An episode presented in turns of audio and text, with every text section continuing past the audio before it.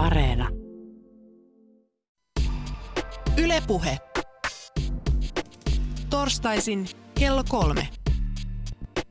Tiina Lundbergin huoltamo. Aika monilla meistä on olemassa oma sielun maisema tai oma mielen maisema, jota katsoessa mieli kirkastuu. Surut ja murheet pyyhkiytyvät harteilta. Sitä maisemaa voisi katsella, ihmetellä ja ihastella päivästä toiseen ja taputtaa samalla itseään olalle, että tämänkin olen taas saanut kokea. Toiselle se voi olla näkymä vaikka Helsingin kivikaupunkien kattojen yllä kevätaamuna. Toiselle se voi olla New Yorkin perspektiivi. Jollekin hiekkaranta, jollekin mökkitie tai koivikko kesämökin pihalla. Maisema laiturilta merelle tai järvelle. Mun oma sielumaisen maisemani löytyy pohjoisesta, valkoisesta tunturista. Kun Äkäslompolon puolelta nousee yllästunturiin ja katsoo sinne kylään päin, Äkäslompolon kylään päin, horisontissa siintää kuusi tunturia. Kellostapuli, kesänki, lainio, kukaskuuer, aakenus. Ne tunturit on kuhmuja, jotka nousee sieltä maaperästä, kuin pulla taikina kulhossa. Sitä maisemaa katsoessa täytyy hengittää hiljaa ja kauneus tuntuu ihan vatsassa asti. Ja mieleen nousee somessakin käytetty hashtag, tuntureita ei valmisteta enää. Tänään huoltamolla puhutaan tuntureista ja vuorista, hiihtämisen lumosta, lumen lumosta ja hypätään vapaalaskijoiden matkaan. Mikä vuorissa ja tuntureissa vetoaa ja saa lähtemään kohti seikkailua, pöllyttämään puuteria ja hakeutumaan jopa vaarallisiin paikkoihin. Tänään studiossa vieraana on Pipo Silmillä blokkaaja Milja Fromholz ja Vapaalaskukomin takaa Antti Laiho. Tervetuloa. Kiitos. Kiitos.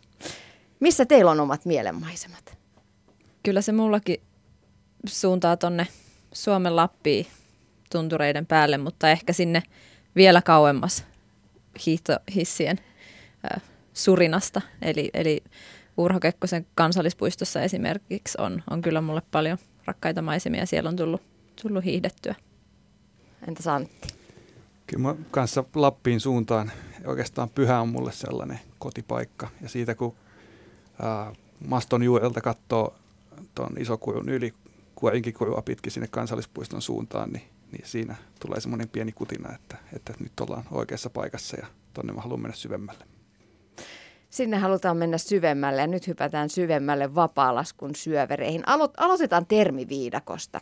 Nimittäin vapaalaskuhan on sillä tavalla vähän kuin tuore ilmiö Suomessa, että, että tämä termistö alkaa vasta pikkuhiljaa meille aueta. Mitä on vapaalasku? No, tota, ehkä ensimmäinen, mitä siinä tulee mieleen, että saat laskea just niin kuin haluat. Että tavallaan kukaan ei määritä, missä sä lasket ja milloin sä lasket ja millä välineillä sä lasket. Että on sulla sukset tai lauta tai tellut tai jotain muuta alla, niin sä lasket. Mutta kyllä mä ehkä kuitenkin sanoisin, että se on kunnostettujen rinteiden ulkopuolella laskemista. Ei välttämättä merkittyjä rinteiden ulkopuolella, että esimerkiksi syötteellä on, on vapaalaskualue, mikä sinänsä on ihan validia vapaa-laskua. Se on niin tämmöinen tietyllä tavalla kontrolloitu vapaa-laskuympäristö, mutta, mutta tota, ei kuitenkaan kissan laajettua rinnettä. No entä sitten off-pistehiihto? Mä sanoisin, että se on oikeastaan aika sitä samaa, että rinteen, merkittyjä rinteiden ulkopuolella laskettelua. Että näitä termejä tulee vastaan aika monta ja, ja tota, ihan englannin kielelläkin, niin eri maissa ne käsitetään vähän toisella tavalla. Että, tota, mutta en mä tiedä, onko sillä sanoilla niin merkitystä, se tekeminen on tärkeämpää. Monille off-pistehiihto voi ehkä miet- olla enemmän sitä hiihtokeskuksen läheisten offareiden hiihtoa, kun taas vapaalasku sitten ehkä yleisemmin voi tapahtua myös kauempana. Lisäksi termistöön on ilmaantunut randoilu, uutena terminä vuorihiihto, alppihiihto, vaellus. No Mistä siinä, siinä on kysymys? Siinä on ehkä, ran, vapaalaskuahan voi harrastaa joko menemällä hissillä ylös ja laskemalla sitten sieltä jo, jollain tapaa rinteiden ulkopuolella ulos, mutta sittenhän sitä voi myös harrastaa niin, että kiipeä omin voimin ylös ja siinä tulee sitten se rando, randokehiin, eli se randonne kai on vaan termi, joka viittaa siihen sit tapaan mennä ilman hissivoimaa ylös. Joo, siis se tulee ranskan kielestä se randonne ja, mm. tota, ja tarkoittaa tosiaan sitä alppihiihtovaellusta tai mitä se suomeksi sitten voisi olla, että hiihdellään ylös ja lasketaan alas. Entäs sitten helihiihto? Miten te siihen suhtaudutte? Helikopterilla vuoren päälle ja hiihtäen alas? Siis vapaalaskua ehdottomasti tota, ja mahtavaa hommaa. Toki siinä nyt ehkä ympäristökysymykset on sitten vähän toisia, että pitää pohtia, että, että kuinka ympäristöystävällistä se helihiihto on, mutta aivan sairaan hauskaa. Niin, onhan se helppo tapa päästä, päästä semmoisille paikoille, mihin muuten sitten voi kestää kauemmin mennä, mutta ehkä se myöskin sitten tämmöisen, itse ehkä edustan tämmöistä vähän tavallisempaa laskijaa, niin, niin se ei ole niin kauhean, ö, ei ehkä ole hirveän usein mahdollisuuksia sitten mennä, että se on myös aika hintavaa. No te olette Antti Laiha ja Milja Fromholtz tosiaan molemmat pitkän linjan vapaalaskijoita, pitkään hiihtäneitä. Antti toimittanut skimbaa ja, ja muutenkin, muutenkin ollut vuosikaudet olet ollut mukana tässä skenessä ja Milja pipo silmillä blokkaa ja, ja oot skimpannut melkein ympäri maailman. No ehkä en ihan, ihan joka mantereella sentään vielä, mutta, mutta joo, lasku on ollut, ollut osa elämää aina ja, ja mulla se yhdistyy vahvasti myös, myös tämmöiseen kiinnostukseen retkeillä ja, ja olla luonnossa muutenkin. Että et sukset on paitsi se laskeminen, niin myös se mu- muilla tavoin luonnosta nauttiminen kiinnostaa ja seikkailut, seikkailut talvisessa maassa. Mikä sinua Antti vetää sitten pöllyttämään puuteria?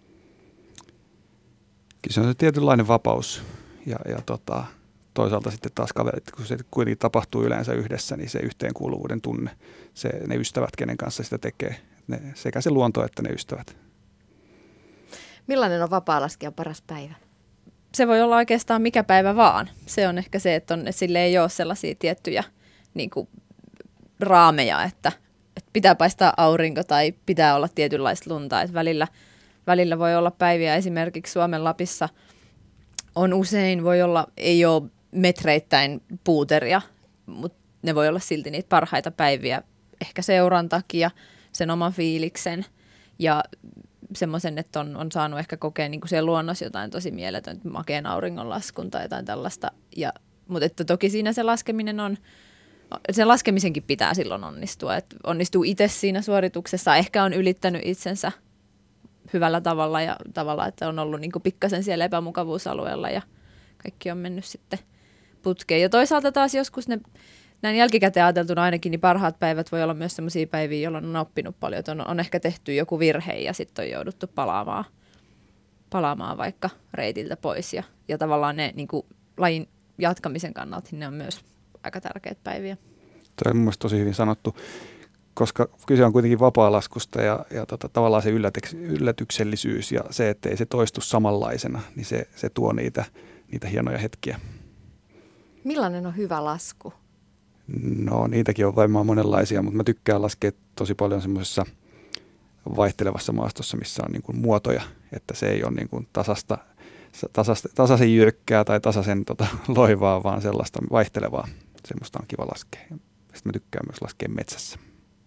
Joo, hyvin samat, samat sanat täälläkin, eli tavallaan se semmoinen niin mielenkiinto siinä, siinä laskussa, että on, on asioita, mitä väistellä tai, tai mistä voi, voi vähän vaikka hyppä, hyppää, hypätä tai näin, niin se, se tekee siitä kyllä hyvän. Ja kyllähän se lumi vaikuttaa totta kai, että jos se on semmoista, semmoista että sitä lunta voi vaikka hy- helposti lukea, että näkee, näkee eteenpäin, että millaista se on missäkin kohdassa, niin se tekee siitä kyllä, kyllä hyvän siitä laskusta. Ja kyllä mä tiedän itse sen, että kyllä mä niin kuin vauhdista tykkään, että tavallaan se, sehän siinä on tuossa lajissa varmasti se yksi tekijä kuitenkin, koska siinä mennään aika kovaa paikoin, niin kyllähän se on, on varmasti yksi ja tärkeä aspekti, että vauhtia pitää olla ainakin vähän.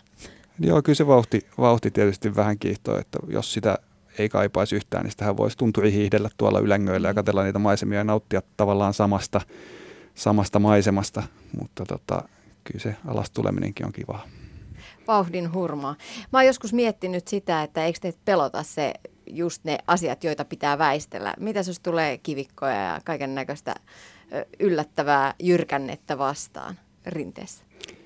No ei niitä nyt sinänsä pelkää. Sitä pitää vaan niin tiedostaa se paikka, missä on, on milloinkin ja, ja tota, eikä sinne niin suoraan hypätä syvään päähän, että kyllä sitä niin ensin ollaan laskettu vähän pienempiä mäkiä vähän hitaammalla vauhdilla ja sitten laskettu vähän isompia mäkiä vähän kovempaa, että, että tota, kaikki on semmoista, mihin voi oppia ja, ja just nämä niin kuin, kivet ja kalliot ja puut, niin sitä pitää op- opetella lukemaan sitä maastoa. Että. Mä oon kirjoittanut mun blogissakin aika paljon siitä pelosta, mikä vapaa-laskuun liittyy, liittyy, tai peloista itselläni ainakin, niin kyllä, kyllä ne usein on sellaisia paikkoja, että kyllä ne vähän pelottaa. Pelottaa ei välttämättä ehkä niinkään kivikot tai tämän tyyppiset, vaan enemmän ne lumeen liittyvät riskit ja tämän tyyppiset. Se on ehkä se, se suurempi pelko siinä, että mitä tulee tämmöisiin yllättäviin tilanteisiin siinä maastossa, niin niitähän voi helposti harjoitella, kun harjoittelee. Siis rinteistäkin löytyy, löytyy tämmöisiä, että voi niinku sitä tekniikkaa, että osaa hypätä puun yli tai, tai väistää nopeasti. Että ne on semmoisia taitoja, mitä voi harjoitella. Ja toki just se kokemus sitten lukee sitä maastoa kasvaa. Mutta itsellä mä oon kirjoittanut just enemmän sit näistä peloista, että mitä liittyy sitten niin kuin lumiturvallisuuteen, jotka on kyllä läsnä, läsnä siellä. Joo, ja se on sitten taas ihan toinen kysymys niin. tavallaan, että nämä, nämä puut sinänsä nyt en te, vaan seisoo siellä ja se, niin kuin se on siinä, se ei tee mitään yllättävää, se ei hyppää sun eteen tai muuta, mutta, mutta tota, lumiturvallisuus on tietysti semmoinen asia, mistä pitää, pitää se tiedostaa ja sun pitää pysyä varpaillaan, että ei saa tuntea oloansa liian, liian hyväksi, että, että kuitenkin siellä on niin monta muuttujaa. Jokainen kokeneenkin vuoristo voi tehdä virheitä, että – että tota, liikaa ei saa tuudittautua siihen, että homma on hallussa, vaan semmoinen terve vaippaillaan olo kuuluu kyllä ehdottomasti vapaalaskuun. Puhutaan lumiturvallisuudesta lisää hetken kuluttua. Laskutekniikasta yksi kysymys. Onko erilaista laskea merkityllä rinteellä, lasketella laskettelukeskuksessa tai sitten vapaalaskussa? Onko siinä tekniikassa eroa? No siis perusasiathan on ihan samoja, että, että se miten sä seisot siinä suksen tai laudan päällä ja ja ne asiat, mitä sä teet siinä laskiessa, niin, niin ne on ihan, ihan samoja. Eli jos sä olet hyvä laskemaan rinteessä, niin todennäköisesti kyllä sä opit laskemaan siellä rinteiden ulkopuolellakin. Ja, ja nyt viime tota, vuosikymmeninä tai niin kuin 2000-luvulla välineet on kehittynyt tosi paljon ja ne on tehnyt siitä laskemisesta ää, niin kuin helpompaa oppia ja, ja tota, toisaalta niin kuin sujuvampaa. Että se on, niin kuin, välineet on kyllä kyllä auttanut paljon siinä, että rinteiden ulkopuolelle laskeminen on helpompaa. Joo, ja varmaan yhtä lailla rinteissäkin on tosi erilaisia kelejä. Että kyllä kaikki, jotka on rinne, rinteessä laske, laskeneet, niin tietää, että kissat on ihan eri kuin semmoinen loppuiltapäivän niin kuin möykkysä juttu. Että se on oikeastaan sama asia, että se on vaan niin kuin siellä vapaa- tai offareillakin on erityyppistä lunta. Ja sitten siihen pitää tavallaan, että se ehkä se vaikuttaa siihen laskuun niin, että siinä pitää olla aika hereillä siinä, siinä lumen lukemisessa, mutta se on ihan sama asia just vaikka jossain huonokuntoisessa rinteessä. Onko se nimenomaan puuterin pöllyttäminen vapaalaskun ydin? No kyllä siitä aika hyvän fiiliksen saa, mutta, mutta ei sitä oikeastaan kannata pelkästään sen perässä, tai en mä ainakaan jaksaisi, koska se on kuitenkin aika, aika harvoin, kun se lumi on niin kuin niin täydellistä se puuteria, vaan on olemassa paljon muutakin hyvää, hyvää lunta. Et toinen, toinen ääripää on ihan keväällä, kun tota, päivällä aurinko lämmittää, lämmittää rinteitä ja, ja tota, muuttaa ne sohjokset yöpakkaset, kun jäädyttää niitä. Ja sitten kun seuraava päivä taas rupeaa lämmittää ja tulee semmoista kevätfirniä, niin se on, se on niinku semmoista samettisen pehmeitä. Se on niinku kova pohja ja sitten se muutama sentti pinnasta on pehmennyt. Niin, niin se, on, se on todella hienoa. Niin, ehkä mä palaan itse siinä tähän parhaan laskupäivän määritelmään, että, että siinä on niin paljon monta muuta tekijää siinä vapaalaskussa, mikä, mikä kiehtoo. Että to, toki, toki hyvä lumi on ihanaa, mutta hyvät päivät voi rakentua paljon muistakin, muistakin asioista. Äsken mainitsit jo Antti varusteet, että varustepuoli on kehittynyt paljon, paljon viimeisten vuosikymmenten aikana. Mihin varusteisiin kannattaa satsata? No, Turvallisuusvälineisiin ainakin. Niin, jos ajatellaan sitä, sitä ihan tai kaikenlaista laskemista, niin, niin kyllähän siinä niin kuin kypärä kannattaa päähän laittaa ja, ja tota, että semmoiset monot, mitkä ei kauheasti purista jalkaa, niin niillä, niillä kun lähtee liikkeelle, niin loput voi suunnilleen vuokraamosta löytää tai opastoimistosta. Että. Mutta noi suksia jos ajatellaan, niin, niin ensimmäinen, mikä tuossa 2000-luvun taitteessa alkoi tapahtua, sukset leveni, mikä tarkoitti sitä, että ne kellutti paremmin siellä pehmeässä lumessa ja niillä oli helpompi laskea kuin sillä perinteisillä kapeilla ja pitkillä suksilla. Ja, ja tota, sitten nyt mikä on myöhemmin alkanut tapahtua, niin on, on ollut se, että sukset on alkanut myös keventymään, että, että ne ei ole. Mutta mikä se, se taas auttaa sitten enemmän siihen, kun mennään omivoimiin ylös, niin kevyemmillä vehkeillä on kivempi hiihdellä.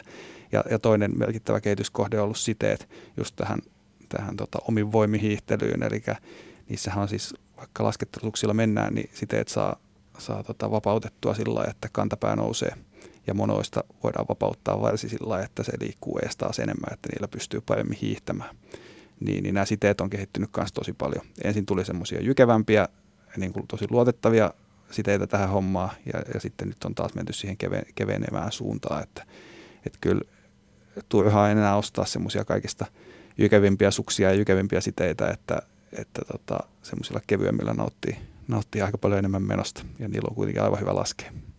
Ja viime vuosina on, on sit lautailun maailmassa, niin on splitboardit yleistynyt tosi paljon, mikä tekee sen, että ne, niillä pystyy sit samalla tavalla hiihtämään niin kuin mäkeä ylös, kun se halkastaa keskeltä ja ne siteet siirretään siihen niin, että kantapää nousee ylös ja voi niin kuin nousukarvojen avulla hiihtää. Et se, on, se on tehnyt niin kuin sen randoilun sitten lumilautailijoille aika paljon ää, mukavammaksi, koska aiemmin piti käyttää lumikenkiä. Ja, ja sitten myöskin naisten, naisille suunniteltut varusteet on niin kuin määrällisesti kyllä lisääntyneet sekä lauta- että suksipuolella. Että se on myös kiva, koska vaikka sinänsä ei välttämättä ole kahdeta eroja, mutta usein voimassa ja tämän tyyppisessä on, niin, niin se on kyllä jo koossa. Niin niihin toki kannattaa satsata. Ja turvallisuutta tosiaan sivuttiin, niin sitten on tietysti nämä, nämä tota, lumiturvallisuuteen ja muuten vuorella liikkumisen turvallisuuteen liittyvät välineet on sitten oma aiheensa. No mitä te pakkaatte reppuun, kun lähdette? Sanotaan nyt vaikka sinne Lapin tunturiin päiväretkelle, niin mitä pak- pakataan reppuun? No siellä on lumiturvallisuusvarusteet, mihin kuuluu. No repussa ei ole piippäri, piippäri on päällä, eli tämmöinen paikan, niin millä voidaan lumivyörytilanteessa etsiä kaveria lumen alta. Mutta sitten sulla on repussa lapio, millä voi kaivaa sitä lunta ja tut, joko lumivyörytilanteessa tai sitten, että jos tutkii, tutkii niitä olosuhteita ja sitten siellä on sondi, mikä on tämmöinen pitkä, pitkä sauva, mitä kanssa tuommoisessa pelastustilanteessa tarvitaan. Mutta sen lisäksi olisi hyvä olla ensiaputarvikkeita, puhelin olisi hyvä olla mukana. Ehkä nykyaikana voisi olla vaikka joku vara-akku, että kun se iPhone on hyytynyt, niin sen saa vielä herätettyä henkiä. Ja tota, jotain lämmintä vaatetta, eli taukotakkia, tämän tyyppistä. Ja tota, varmaan sitä kannattaa evästäkin ottaa. Joo, mä painotan tuota, tuota vaatepuolta, että erityisesti tunturissa se keli voi olla aika, aika viileä ja viimainen, no vuorilla yhtä lailla, niin, tota, niin se, että oppii tuntemaan itsestään sen, että millä pärjää ja, ja, ja että se voi olla jopa kaksi suntuva takki. Ja että jos käy jotain, että joutuu vaikka odottelemaan sitten pelastuskuljetusta, e, vaikka pientäkin, mutta että sillä ettei pääse liikkumaan, niin siinä voi tulla todella, todella viileä nopeasti, että se on kyllä – semmoinen. Ja sitten ehkä, ehkä tota, jos yhtään pidemmälle lähtee, niin kartat ja, ja kompassit tai sitten monet on käyttää näitä kelloja, just GPS-kelloja ja tämän tyyppisiä, ettei käy niin, että sitten eksyy. Huoltamolla laitetaan tänään laskuasento kuntoon ja pöllytetään puuteria kunnolla. Puhutaan vapaa-laskusta. Vieraana ovat Antti Laiho vapaa-laskukomin takaa ja Milja Fromholtz piposilmillä blokkaaja. Ylepuhe. Tiina Lundbergin huoltamo. Alpeilla ja Keski-Euroopassa muutenkin vapaa-lasku ja off-pisteen tapahtuva hiihto on ollut osa iso hiihtämistä jo pitkään. Vuorihiihtoa siellä on varmaan harrastettu aina. Millaiset perinteet vapaa-laskulla on Suomessa? No se, to, se on kyllä totta, että täällä on aika toisenlaista, että oikeastaan ensimmäisiä tuulehduksia vuorihiihdosta oli, oli silloin sodan aikaan, kun noi saksalaiset alppijääkärit opetti suomalaisia laskemaan Pallaksella ja, ja Rovaniemellä. Et siitä saatiin tavallaan vähän, vähän ajatusta siitä, että mitä siellä isoilla vuorilla tapahtuu. Mutta tota, kyllähän tämä suomalainen ehkä enemmän sitten vapaa-laskuun viittaava laskeminen alkoi 70-80-luvun taitteessa, kun Skimba ja Lehti perustettiin. Siellä tota, Hannu Mikkola ja Ari Heinilä, jotka tämän perusti, niin hän kertoi niitä tarinoita tuolta Pohjois-Amerikan puuterikentiltä, Jackson Hallista ja muualta. Ja, ja siitä niin kuin se inspiraatio varmaan on monelle suomalaiselle sitten, sitten lähtenyt ja tullut. Et siinä vaiheessa vielä ei juurikaan ollut semmoisia niin toisen polven laskijoita. Ja tilanne alkaa nykyään olla vähän toinen, että, että nyt alkaa olla jo sellaisia nuoria, joiden vanhemmat on myös laskenut. Ja se tekee taas sit, siitä tota, harrastamista aika toisenlaista. Ja nykyään, nykyään sitten esimerkiksi hiihtokoulut on hiihtokeskuksissa alkanut tarttua tähän, että tarjotaan esimerkiksi tämmöisiä tutustu, tutustu vapaalaskuun tai randoon niin kuin, ö, kursseja tai tunteja, mihin voi sitten niin kuin kuka vaan mennä, että se niin kuin tulee paljon enemmän niin kuin saavutettavaksi koko ajan tai että on helpompi lähestyä. Joo, jos tähän samaan, samaan liittyy sitten nämä, että suomalaisia vuoristo-oppaita ei ole kuitenkaan vuosikymmeniä mm. vielä ollut, vaan niin kuin ensimmäiset on parikymmentä vuotta suunnilleen ollut. Ja, ja nämä suomalaiset vuoristo-oppaat on taas keskeisessä roolissa siinä, että he tutustuttaa uusia suomalaisia tuohon vuorilla liikkumiseen. Ja sitten on matkanjärjestäjiä ja, ja, ja tota, erilaisia tapahtumia ja, ja medioita, mitkä sitten luo, luo tätä yhteisöä ja kehittää sitä kulttuuria tässä, että, että kyllä tässä niin kuin on monia to- toimijoita, jotka omalta osaltaan vaikuttanut siihen, että Suomessakin alkaa olla ihan oikeita vapaalaskukulttuuria ja, ja semmoisia tapahtumia, mitkä on niin kuin kansainvälisestikin kiinnostavia ja, ja, ja merkittävän kokoisia. Ja ruohonjuuritasolla mä omassa blogissa esimerkiksi huomaan sen, että mulla tulee paljon kyselyitä, että no miten mä voisin aloittaa tai mitä nyt, että jos mä haluaisin lähteä ekalle reissulle, niin, niin mi- mihin ja näin. Että on paljon, niin kuin, että se on kovassa nosteessa se laji ja paljon on, on ihmisiä, jotka haluaa haluu sit siirtyä sitten rinnelaskusta sinne puolelle, että paljon niin kuin uusia, uusia harrastajia myös. Lisäksi jos puhutaan, puhutaan nyt vapaa-laskusta tässä ajassa ja tänä päivänä, niin kuten aiemminkin sanottiin, niin kilpailut on tullut osaksi tätäkin skeneä. Randoilusta puhutaan silloin. Onko tässä nyt menossa sellainen sama suuntaus kuin lumilautailussa, että tällaista porukan hauskanpidosta, yhdessäolosta ja hengailusta siirrytäänkin kovan kilpailuun? No oikeastaan vapaalasku, jos ajatellaan, niin on kahdenlaisia kisoja. On niitä niin sanottuja vapaalaskukisoja, missä tuomarit arvostelee tota, laskusuorituksia jossain vuoden seinällä. Ja näitä kisoja Suomessa on silloin tällöin, mutta kieltämättä meidän puitteet siihen ei ole oikein kaksisia, niin, niin se on vähän semmoista enemmän yhdessäoloa ja, ja tota, kulttuurien edistämistä, mutta sitten maailmalla, maailmalla ihan on niin maailmankiertue ja siihen kaisintakisat ja muut, ja siellä on muutamia suomalaisia, jotka on näitäkin käynyt, käynyt laskemassa. Ja sitten tämä toinen, toinen nämä randokisat, niin on tosiaan niitä, missä, mikä on enemmän kestävyysurheilua, missä hiihdetään ylös alas tota, näillä välineillä tuolla koskemattomassa hangessa. Tai siinäkin on vielä kahdenlaisia kisoja. Toinen on, on tota, tämmöinen vertical race, missä missä hiidetään vaan mäen, valtamäen päälle ja kuka aika ylhäällä voittaa. Ja sitten on tämä toinen, toinen kilpailumuoto, missä, missä mennään ylös alas ja se kestää sitten kauemmin. No nyt tulevana viikonloppuna järjestetään Ylläksellä Ylläs Rando-tapahtuma. Viikonloppuna siellä skabataan ympäri tuntureita. Puhelimen päässä on nyt tapahtuman taustalta Miika Vuorio. Terve. Terve. Millainen tapahtuma on tulossa? Ylläs Rando.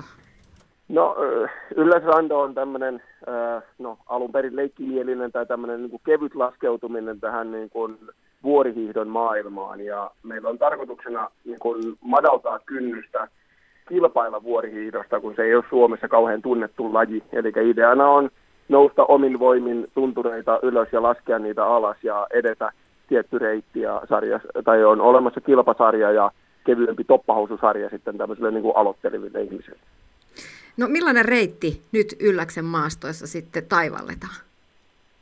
No meillä on nyt tässä alkuperäinen kaavailtu reitti, niin on ö, hieman reilu 10 kilometriä tälle toppahoususarjalle ja siinä on noin tuhat metriä nousua yhteensä ja sitten kilpasarjassa niin eroavat naiset ja miehet pienellä erolla muutaman kilometrin matkassa ja yhdellä nousulla käytännössä, mutta siellä mennään sitten 15 ja 20 kilometrin matkan väliin ja tuommoinen 1,5-1,8 kilometriä on nousua sitten näillä reiteillä. Tavoitteena on nousta muutaman kerran yllästunturi ylös ja edetä sitten tuosta keskiseltä laajalta tuonne kellostapulille ja sitten mahdollisesti sitten kilpasarja käyviä tuolla kesänkin tunturilla kääntymässä ja sitten takaisin tuohon Y1 rinnekeskukselle. Kuinka hyvin tämmöisessä rando-kisassa, vuorihiihtokisassa se reitti merkitään vai pitääkö siellä osata suunnistaa? No meillä on tavoitteena, eli siis me yritetään mukailla kansainvälisiä sääntöjä tässä kilpailussa, ja siellä on ihan siis, reitti on merkitty niin jopa, että nousu- ja laskuliput on eri värisiä. Ja, ja tota, tavoitteena on se, että laskussakaan niin ei tarvitse keskittyä siihen, että missä reitti kulkee, vaan voi, voi keskittyä siihen, miten se lasku sujuu ja katsoa myös sitten meillä täällähän on sitten tämä rakkakivikko ja muut ihan uudet, niin tota, mitä tarvii tietenkin välillä niin kuin joissain paikoin myös varoa, että ei tarvitse sitä suunnistamista tuoda siihen vielä lisäelementtiä. Onko näistä tällaisista vuorihiihto rando tapahtumista ja kilpailuistakin tulossa entistä suositumpia? No kyllähän, no Suomessahan tämä on vielä hyvin pieni joukko, joka näitä käy kiertämässä. Ja yksi asia, mikä siinä on, niin mitä me tällä toppahoususarjalla yritetään niin kuin mahdollistaa, on se, ettei siitä tule tämmöistä niin kuin pelkästään välineiden niin kuin tuomaa tota, hauskuutusta. Eli kilpasarjalaisilla maailmallakin, niin sitten siinä puhutaan jo aika isoista eurosummista, kun otetaan kunnon välineet. Mutta tuota, toppahoususarjaa voi sitten osallistua oikeastaan minkälaisilla touring-välineillä tahansa, kunhan ne niin kuin pääsee säännöistä läpi, eli on teräskanttia ja muuta vastaavaa. Mutta että tavoite on niin kuin saada hyvin helppo lähestyminen tähän kilpailuun. Ja maailmallahan on niin kuin todella isoja tapahtumia jo. No mitä sä ennakoit? Voisiko vuorihiihto olla joskus olympialaji?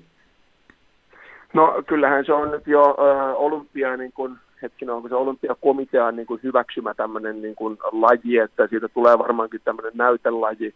Ja todennäköisesti miksi ei? Mielestäni se on niin kuin, Euroopassa se on ainoa kasvava hiihtolaji tällä hetkellä ja kasvaa räjähdysmäisesti. Ja täyttäisi kaikki nämä ö, asian normit. Ja kyllähän siis niin kuin vuorihiihto on aikanaan ollut ää, tota, olympialaji, Chamonixin olympialaisissa, ja, ja tota noin, niin siellä on Suomelta on sieltä muistaakseni hopea mitallikin, mutta se oli joskus 30-luvulla. Kauas taakse saa mennä. Kuinka tarkkaa sitten randokisoissa esimerkiksi nyt ylläksellä, niin turvallisuusasiat otetaan huomioon? Kyllä siis turvallisuus on meillä se niin kuin ehdoton lähtökohta, eli kaikki lumiturvallisuusvälineet, lumivyöry, niin kuin, piipparit, sondit, lapiot kuuluu pakollisiin varusteisiin. Sen lisäksi pitää olla tietyt vaatteet, pelastusvälineet ynnä muut, mitä pitää on pakko kantaa mukana ja ne, niistä niin kuin, ne tarkistetaan ennen lähtöä ja muuta. Sen lisäksi meillä on sitten tietenkin niin, äh, Ski Patrol on mukana äh, tota noin, partioimassa alueella ja ja jokainen kilpailija on velvollinen, niin kuin kaikissa urheilutapahtumissa, jos jotain tapahtuu, niin auttamaan kanssa kilpailijaa oman suorituksensa niin kuin keskeyttämällä jopa, että tota, saadaan niin kuin kaikki pysymään turvassa. No kuinka kova kunto sitten pitää olla esimerkiksi tuollaisessa toppahoususarjassa, että kisan selviää läpi? Mitä, mitä sanoit Miika Vuorio?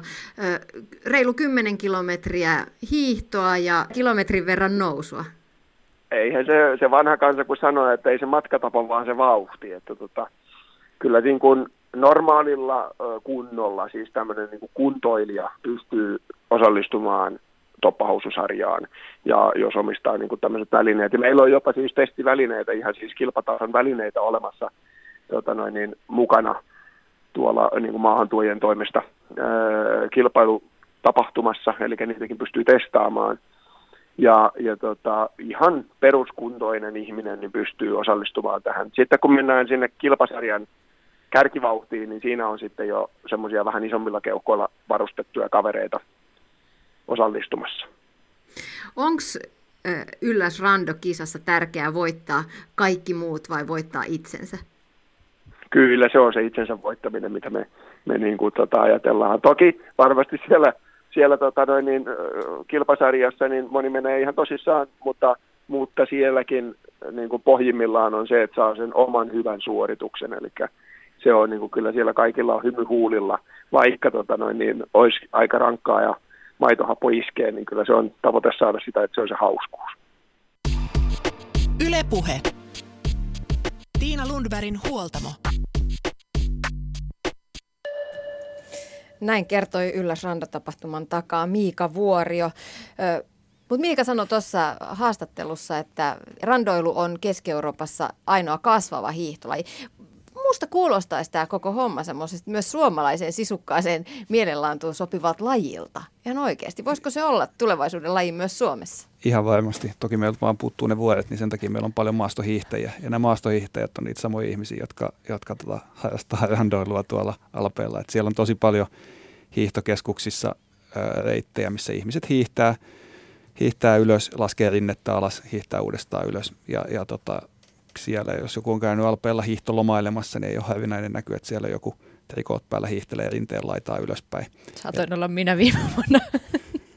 E- eli tavallaan se Keski-Euroopassa se rando, ei välttämättä tarkoita edes sitä, että lähdetään niistä merkityistä rinteistä pois, vaan, vaan saatetaan hihdellä rinnettä ylöspäin. Ja kieltämättä alkukaudesta Pyhällämäki on tehnyt sitä aika paljon, että otsalampun kanssa hihdellyt ennen kuin pääsee rinteiden ulkopuolelle ja ihan mukavaa se on sekin. Vähän siinä oli hassu olo kyllä Alpeilla just alkukaudesta skinnattiin yksi laaksosta sinne ylös, niin ei siinä kyllä oman makuun nähden ehkä ihan hirveästi järkeä ollut, mutta ihan tulipahan tehtyä. Hissillä pääsi vähän helpommalla. Niin. No tuossa Mika Vuorion kanssa, kun puhuttiin, niin sivuttiin jo seuraavaa teemaa, eli lumiturvallisuutta. Mitä lumiturvallisuus teille tarkoittaa? No varmaan sitä, että siinä pitää olla ajatus siinä hommassa mukana, että sitä ei vaan lähdetä touhuttaa, että sun pitää niin kuin tehdä tietoisia valintoja ja, ja keskittyä tiettyihin asioihin ennen kuin sä voit, voit lähteä, lähteä tuonne tota, vuorille liikkumaan. Ja siinä on kuitenkin, vuorilla on kaikenlaisia muitakin riskejä, mutta, mutta, tota, mutta lumi, on, lumi on yksi niistä. Ja, ja lumihan nyt on sellaista, että se vyöryy tuolla ihan omia aikojaankin, että sinänsä siitä tulee riski vaan siinä vaiheessa, kun sinne, sinne joku ihminen menee. Että, että tota, meillä Suomessa lumiturvallisuus on sillä niin koskettaa enemmän meitä vapaa-ajan, vapaa-ajan ihmisiä, mutta sitten olisi oikeasti vuoristoisissa maissa, niin, niin tota, se infran kehittämisen ja turvaamisen kannalta niin lumiturvallisuus on niin kuin ihan oikea, oikea aihe, että on se sitten rautateitä tai teitä tai talojen rakentamista, niin, niin pitää siellä, siellä vähän toisella tavalla suhtautua siihen ja, ja tietoa, tietoa on vähän enemmän olemassa ja saatavilla kuin meillä Suomessa, vaikka Suomessakin tilanne nyt on, on kehittymässä. Mulle laskijana itse niin se, se merkitsee tietysti sitä, että – että kun vapaalaskua harrastaa, niin sitä niin kuin pitää olla sinut sen kanssa, että siihen liittyy riskejä.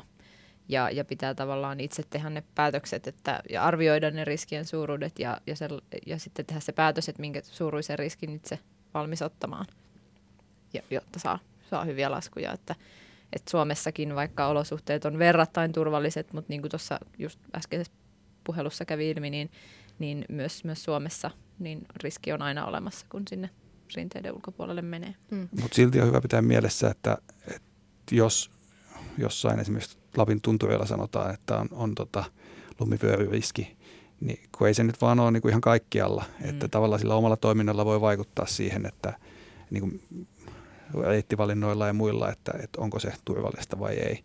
Että tota, jos siinä, siinä tota kansallispuiston rajalla lukee, että lumivyöryvaara, kunnostettujen rinteiden ulkopuolella, mutta se seisoo tasamaalla, niin ei se niin kuin kauhean vaarallista silloin, koska silloin se tavallaan se lumivyöry kuitenkin vaatii tapahtuakseen niin tietynlaista lunta riittävän jyrkällä mäellä ja, ja jotta siinä nyt riski olisi sinänsä, niin siellä pitää olla vielä kuin ihminenkin. Eli tavallaan nämä kolme asiaa. Välttämättä se, se rinteen tai vuoren koko ei niin kuin lainkaan ole se, mikä, mikä tekee sitä riskistä ison, vaan esimerkiksi se, että, että jos se lumi siitä liikahtaa, niin mihin, mihin sen mukana päätyy tai mitä siellä alapuolella on, että jos siellä on, on niin kuin jyrkkä reunainen kurun pohja, niin ei sinne tarvitse kovin paljonkaan valua lunta, niin, niin siellä kurun pohjalla sitä on paksu kerros. Tai sitten, että jos siinä alapuolella on, on jotain kallioita tai tiputuksia, niin eihän siinä tarvitse taas paljon luntakaan liikkuu, mutta jos sä itse meet sen kallion yli, niin ei sekään ole hyvä. Eli tavallaan niin kuin pitää suhteuttaa se, että minkälaisessa maastossa, maastossa ollaan. Oletteko te joutunut koskaan lumivyörytilanteeseen itse? No siis pienen. Kyllähän tavallaan se, että, että tuolla vuorilla kun liikkuu, niin väkisinkin joutuu tilanteeseen, missä, missä lunta, lunta liikkuu tai on, on merkkejä lumivyörystä. Ensimmäinen merkki, mikä sinänsä voi tapahtua ihan tasamalla, esimerkiksi se, että, että lumipeite humahtelee sun alla, eli tavallaan romahtaa se lumipatja.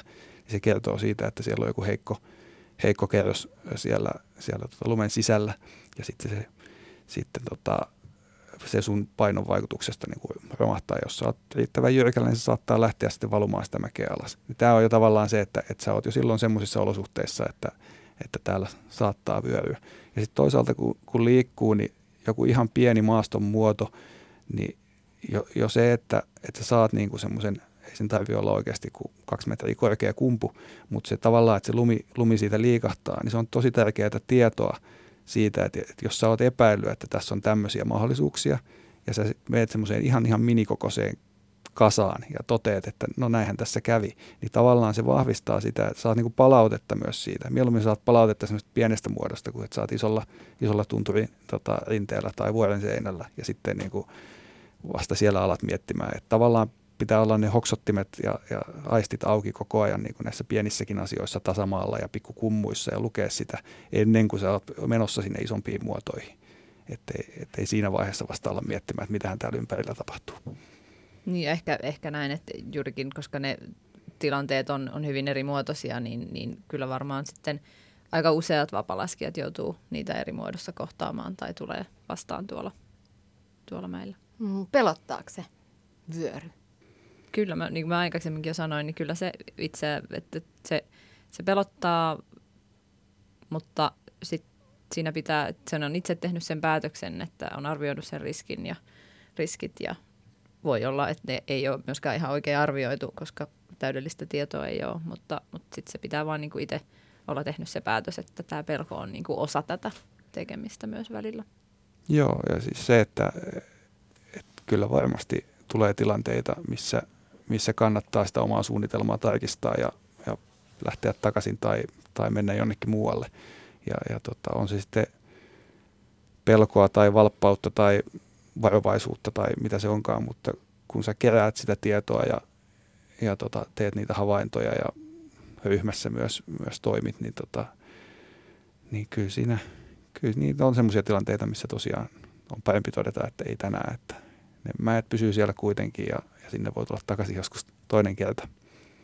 Mutta ehkä mä tuohon jotenkin lisäisin, että, että, siinä on varmaan niin kuin vähän erityyppisiä lähestymistapoja. Mua itseäni pelottaa aika paljonkin välillä.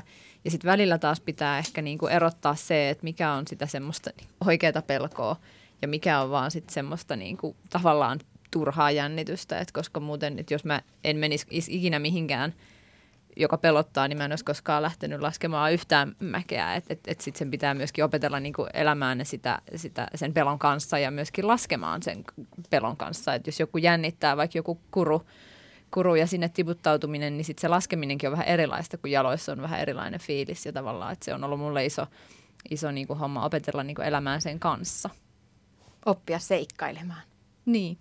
Ja ymmärtämään se niin kuin oma raja, että milloin pelottaa liikaa. Niin ja yksin ei kannata lähteä sinne seikkailemaan. Ja aloittelijan on ehdottomasti otettava mukaan asiantuntevaa seuraa, jos lähtee Suomenkin tuntureille yksin laskettelemaan rakentamattomiin rinteisiin. Vuoristooppaita löytyy Suomestakin ja monet heistä työskentelee ympäri maailman. Nyt meillä on puhelimen päässä kovan luokan vuoristoopas, helsinkiläinen Petter Roitter. Petter, sä oot Ruotsissa. Mitä sinne kuuluu? Joo, joo, hyvä, autojunalla tänne Pohjois-Suomeen ja tänne eilen, eilen ja lähössä nyt itse asiassa muutama päivä retkeilee ihan omin päin ennen kuin työt sitten alkaa yhden ryhmän kanssa täällä. Missä päin Ruotsia olet? Nyt mä oon Abiskossa, joka on siellä aika Abisko täällä ihan Pohjois-Ruotsissa. Millainen paikka se on? No, tämä nyt tässä on hienoja tunturi tai vuoria ympärillä. Nyt me ollaan lähdössä ihan tuommoiselle perinteiselle retkelle, että hiihdetään Norjan puolelle semmoiselle autio, autiomökille. Tota, Mutta sitten, sitten pääsäännöllisesti mä sitten työskentelen tuolla Norjan puolella Narvikissä, joka on sitten jylhempi ja, ja korkeampi tai isompia korkeuseroja niissä vuorissa. Jos mä nyt Petter pyytäisin, että vie mut seikkailulle. Mä oon aloitteleva retkeilijä, aloitteleva, aloitteleva vapaa laskija, randoilija, niin minne sä veisit mut? No onhan tietysti paljon hyviä paikkoja, mutta kyllä mun mielestä Naarviik on erittäin hyvä paikka, että siellä, siellä mun kollega ja minä aika usein pidetään ne niin kuin ensimmäiset niin kuin vapaa-lasku kurssit ja, ja, ja näin, että jos ihmiset ovat laskeneet, mutta eivät ole laskeneet rinteiden ulkopuolella eikä tehnyt tämmöistä alppihiihtovaellusta, niin se on kyllä erittäin hyvä, hyvä alue. Tietysti Alpeilla on vaikka kuinka paljon paikkoja, mutta tämä on kumminkin suhteellisen lähellä Suomea ja, ja hieno alue. Olet siis vuoristoopas, yksi suomalaista vuoristooppaista sä oot pitkään viihtynyt noissa maisemissa vuorilla. Mikä sinut siellä pitää vuodesta toiseen? No kyllä se vaan on niin hieno. Eihän tässä ammatissa ole mitään järkeä, jos ei tykkää näistä paikoista. Ja itse asiassa nyt mä yritän tälleen niin kuin ehkä alkaa vähän enemmän taas. Mä oon perheellinen, mun tytär, joka on kymmenen, niin se tietysti on rajoittanut sitä, että aika paljon se on ollut sitä, että on hänen kanssa tai sitten niin kuin ryhmien kanssa, mutta kyllä mä taas yritän tehdä vähän enemmän omia, niin, omia päiviä. Nytkin lähden pitkän linjan hiihtokaverin kanssa tosiaan, tosiaan vaan pariksi päiväksi ennen kuin työt alkaa, mutta kumminkin kaksikin päivää silleen ihan omassa rauhassa on aika, aika, aika hieno, hie, hieno a, aika. Mutta tota, kyllä se sitten muuten tietysti on puolestaan on se, että se on aina hieno, kun ihmiset viihtyy ja saa nähdä uusia asioita ja näin. Nyt kerroit, Petter, että olet lähdössä parin päivän vaellukselle, alppivaellukselle sinne siellä Norjan, Norjan puolelle, Ruotsin puolelta käy teidän reittinne. Millainen tällainen retki tulee olemaan? Mitä siellä tapahtuu? No tämä on hyvin semmoista klassista, joka, joka me tykätään tehdä välillä mun kaverin kanssa, että se on aika, sinne on ehkä 30 kilometriä, se on niin kuin erämaata ja sitten se mök, ne mökit Norjassa on valtavan hienoja, siellä on kaikki mukavuudet, eli otetaan hyvät syötävät, juotavat mukaan ja maastohan, niin kuin suunnistus on se haaste, mutta maastohan ei ole sille niin vuoristomainen, että enemmän se, seurataan tämmöisiä niin kuin järviä ja, ja, ja laak, laaksoja, semmoista perinteistä tunturi hiihtoa, jolloin käytetään myös semmoisia perinteisiä varusteita, tavallaan vähän tukevampia murtsikkasuksia. Ja ehkä yksi syy, että mä lähden nyt omalla ajalla sitten tätä että tätä ei oikein sitten työajalla saa tehdä, että silloin tietysti kun asiakkaita, joka maksaa, niin ne mieluummin haluaa sitten myös tehdä vähän vuoristojuttuja, semmoista, missä tarvitaan nimenomaan sitten sitä niin kuin tietämystä lumivyörystä ja, ja sen semmoisesta. Suomessa vapaalasku ja randoilu on vielä ehkä vähän lapsen kengissä. Se ei ole niin suosittua ehkä siitäkin syystä, että etelässä vuoria ei ole. Kuinka suosittua sitten esimerkiksi Alpeilla ja Pohjois-Ruotsissa, Pohjois-Norjassa siellä vuoristoisimmassa maisemissa on sitten ottaa opas mukaan opa, oppaaksi ö, nimenomaan näille retkille? Vuoristo-opas avuksi matkaan. No on se Alpeilla, se on iso juttu ja Norja ja Ruotsin tilanne vastaa kyllä Suomen tilannetta aika, aika lailla, että, että on, on jonkun verran harrastajia, jotkut harrastaa ihan omin päin, jotkut tulee kursseille ja jotkut käyttää sitten säännöllisesti ö, oppaita. Et, et, ehkä Ruotsissa on vähän enemmän ihmisiä, niin kuin, jotka käyttää oppaita, mutta eikä suomalaiset ole millään tavalla ää, niin kuin huonoja käyttämään oppaita. Et huhtikuussa mulla ja mun kollegalla Rasmuksella meillä on huomattavasti enemmän kyselyjä aina kuin mitä pystyy ottamaan vastaan. Et tietysti tämä johtuu myös siitä, että on, on niin vähän suomalaisia vuorista oppaita. Sä oot todellakin käynyt tällaisen kansainvälisen vuoristo-opaskoulutuksen. Millaisia asioita tällaisessa koulutuksessa opetetaan? Mitä siellä käydään läpi? No siellä periaatteessa, no ensin, ensin siinä pitää olla monen monen vuoden kokemus, että pääsee sinne niin kuin dokumentoitu kokemus ja sitten siinä on semmoiset teknilliset pääsykoet, mitä pitää näyttää, että pystyy laskemaan ja kiipeä tarpeeksi hyvin.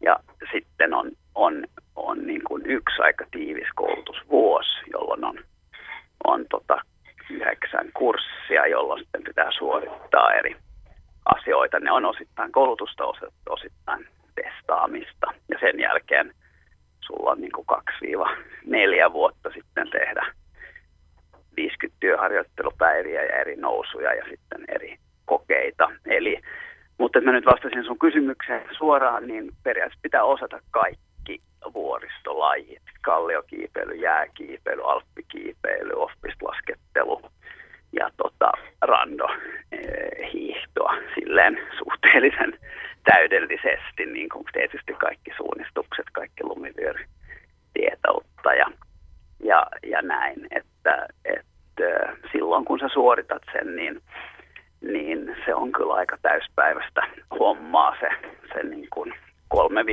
vuotta. Miten kauan se kestää, niin se riippuu paljon siitä, miten paljon kokemusta sulla on, kun sä aloitat sen koulutuksen.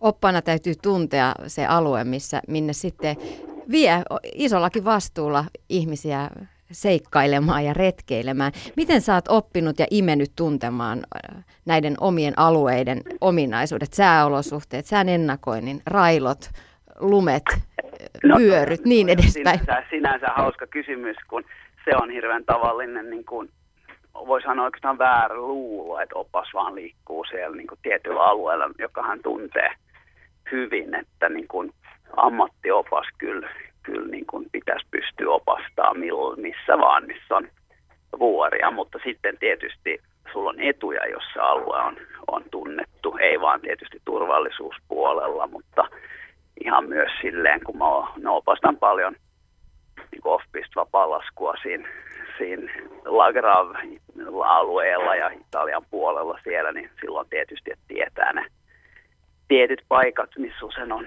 on vähän koskemattoman lumi on iso etu, mutta se ei ole niin, että pitäisi osata sitä aluetta niin kuin ihan ulkoa. Voi melkein sanoa päinvastoin, että jos sä haluat olla hyvä opas, sun pitää säännöllisesti lähteä paikkoihin, missä et ole koskaan ollut. Ja silloin suunnistaan ja kartan. Ja tänä päivänä tietysti on paljon tietoja netissäkin ja mutta se ei ole ehkä niin vaikea kuin mitä kuulostaa. Että vuoret on vuoret ja lunta on lunta, niin kuin, riippumatta missä ne, missä ne on. Mutta sitten no, ajatellaan lopuksi, sitten on tietysti kiva, että on ne tavallaan omat alueet, mikä mulla on just se, se La Gravia, Ranskan, Italian rajaa siellä ja sitten nämä Narvikin alueet, missä tietysti sitten jos on huonot olosuhteet, esimerkiksi huono näkyvyys, niin tietysti sulla on paljon enemmän pelivaraa, jos sä tunnet nämä alueet oikein hyvin. Pettää Reuter, eikö koskaan kyllästytä vetää jalkaan niitä ehkä hieman epämukavia skimpamonoja ja vaatekerroksia ja lähteä taas sinne tuuleen ja tuiskuun mäkeen?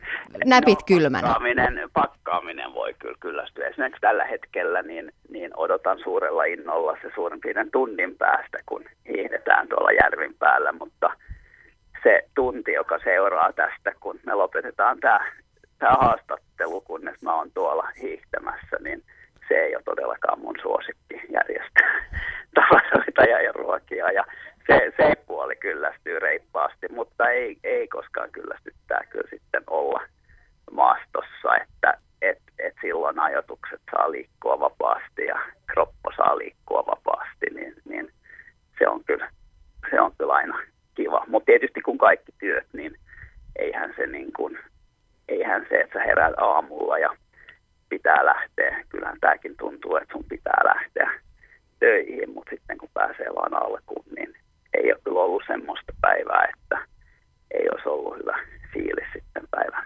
aikana. Ylepuhe. Tiina Lundbergin huoltamo.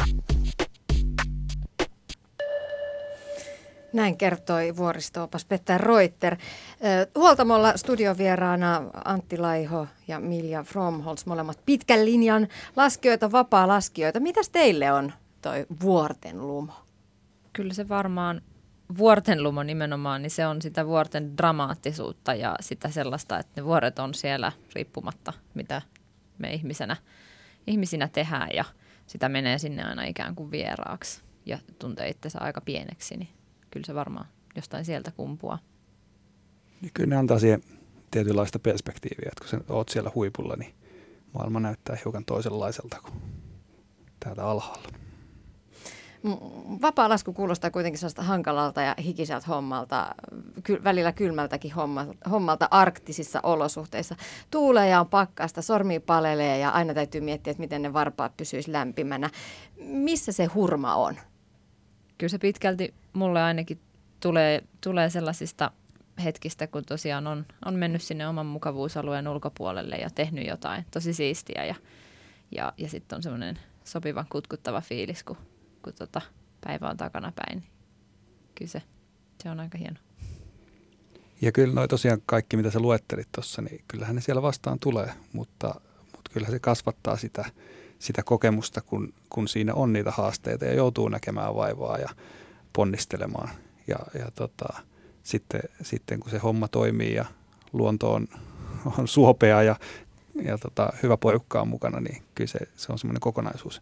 Että ei se ole pelkkää, niin kuin, pelkkää nautiskelua, vaan siinä on, siinä on, saa tehdä töitä ja on haasteita ja, ja sitten lopulta se palkitsee.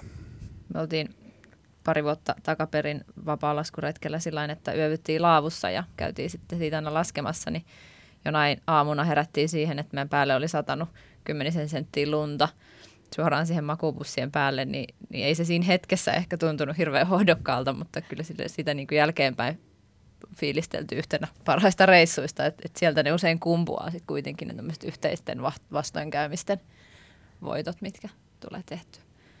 No miten te mahdollistatte sitten omassa arjessa sen, että pääsette mahdollisimman paljon hiihtämään, mahdollisimman paljon laskemaan? Yhdistämällä työn ja harrastuksen. Oot suunnolla töissä. Joo, kyllä. Laiho.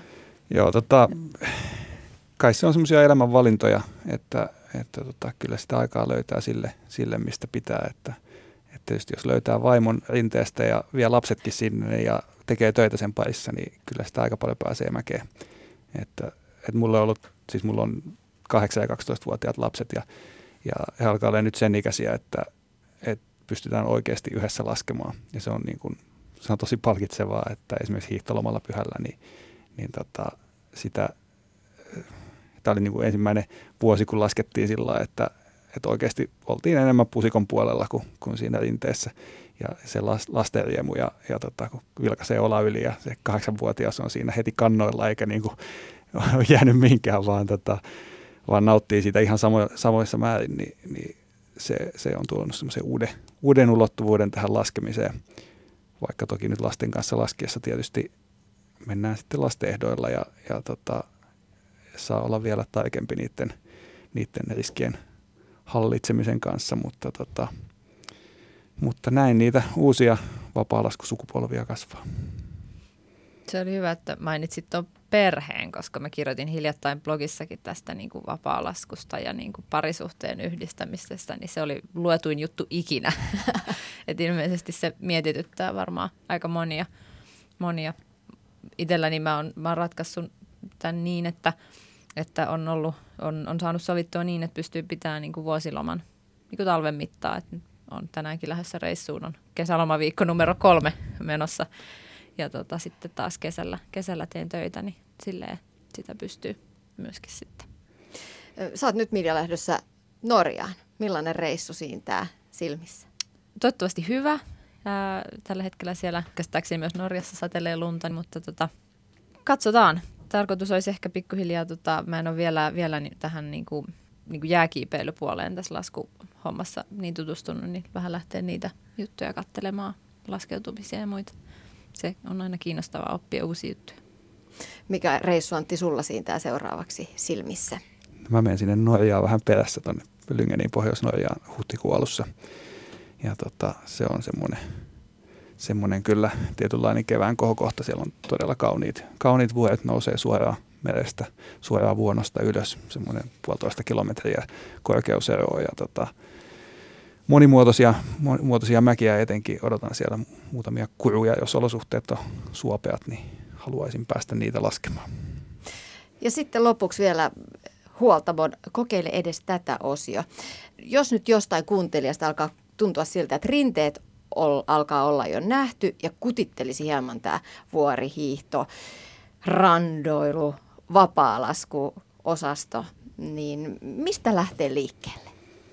Kyllä se helpointa varmaan on, on kävellä sinne hiihtokoululle ja kysyä, josko olisi joku tämmöinen opastettu retki, mihin, mihin pääsisi mukaan, niin siitä on helppo startata.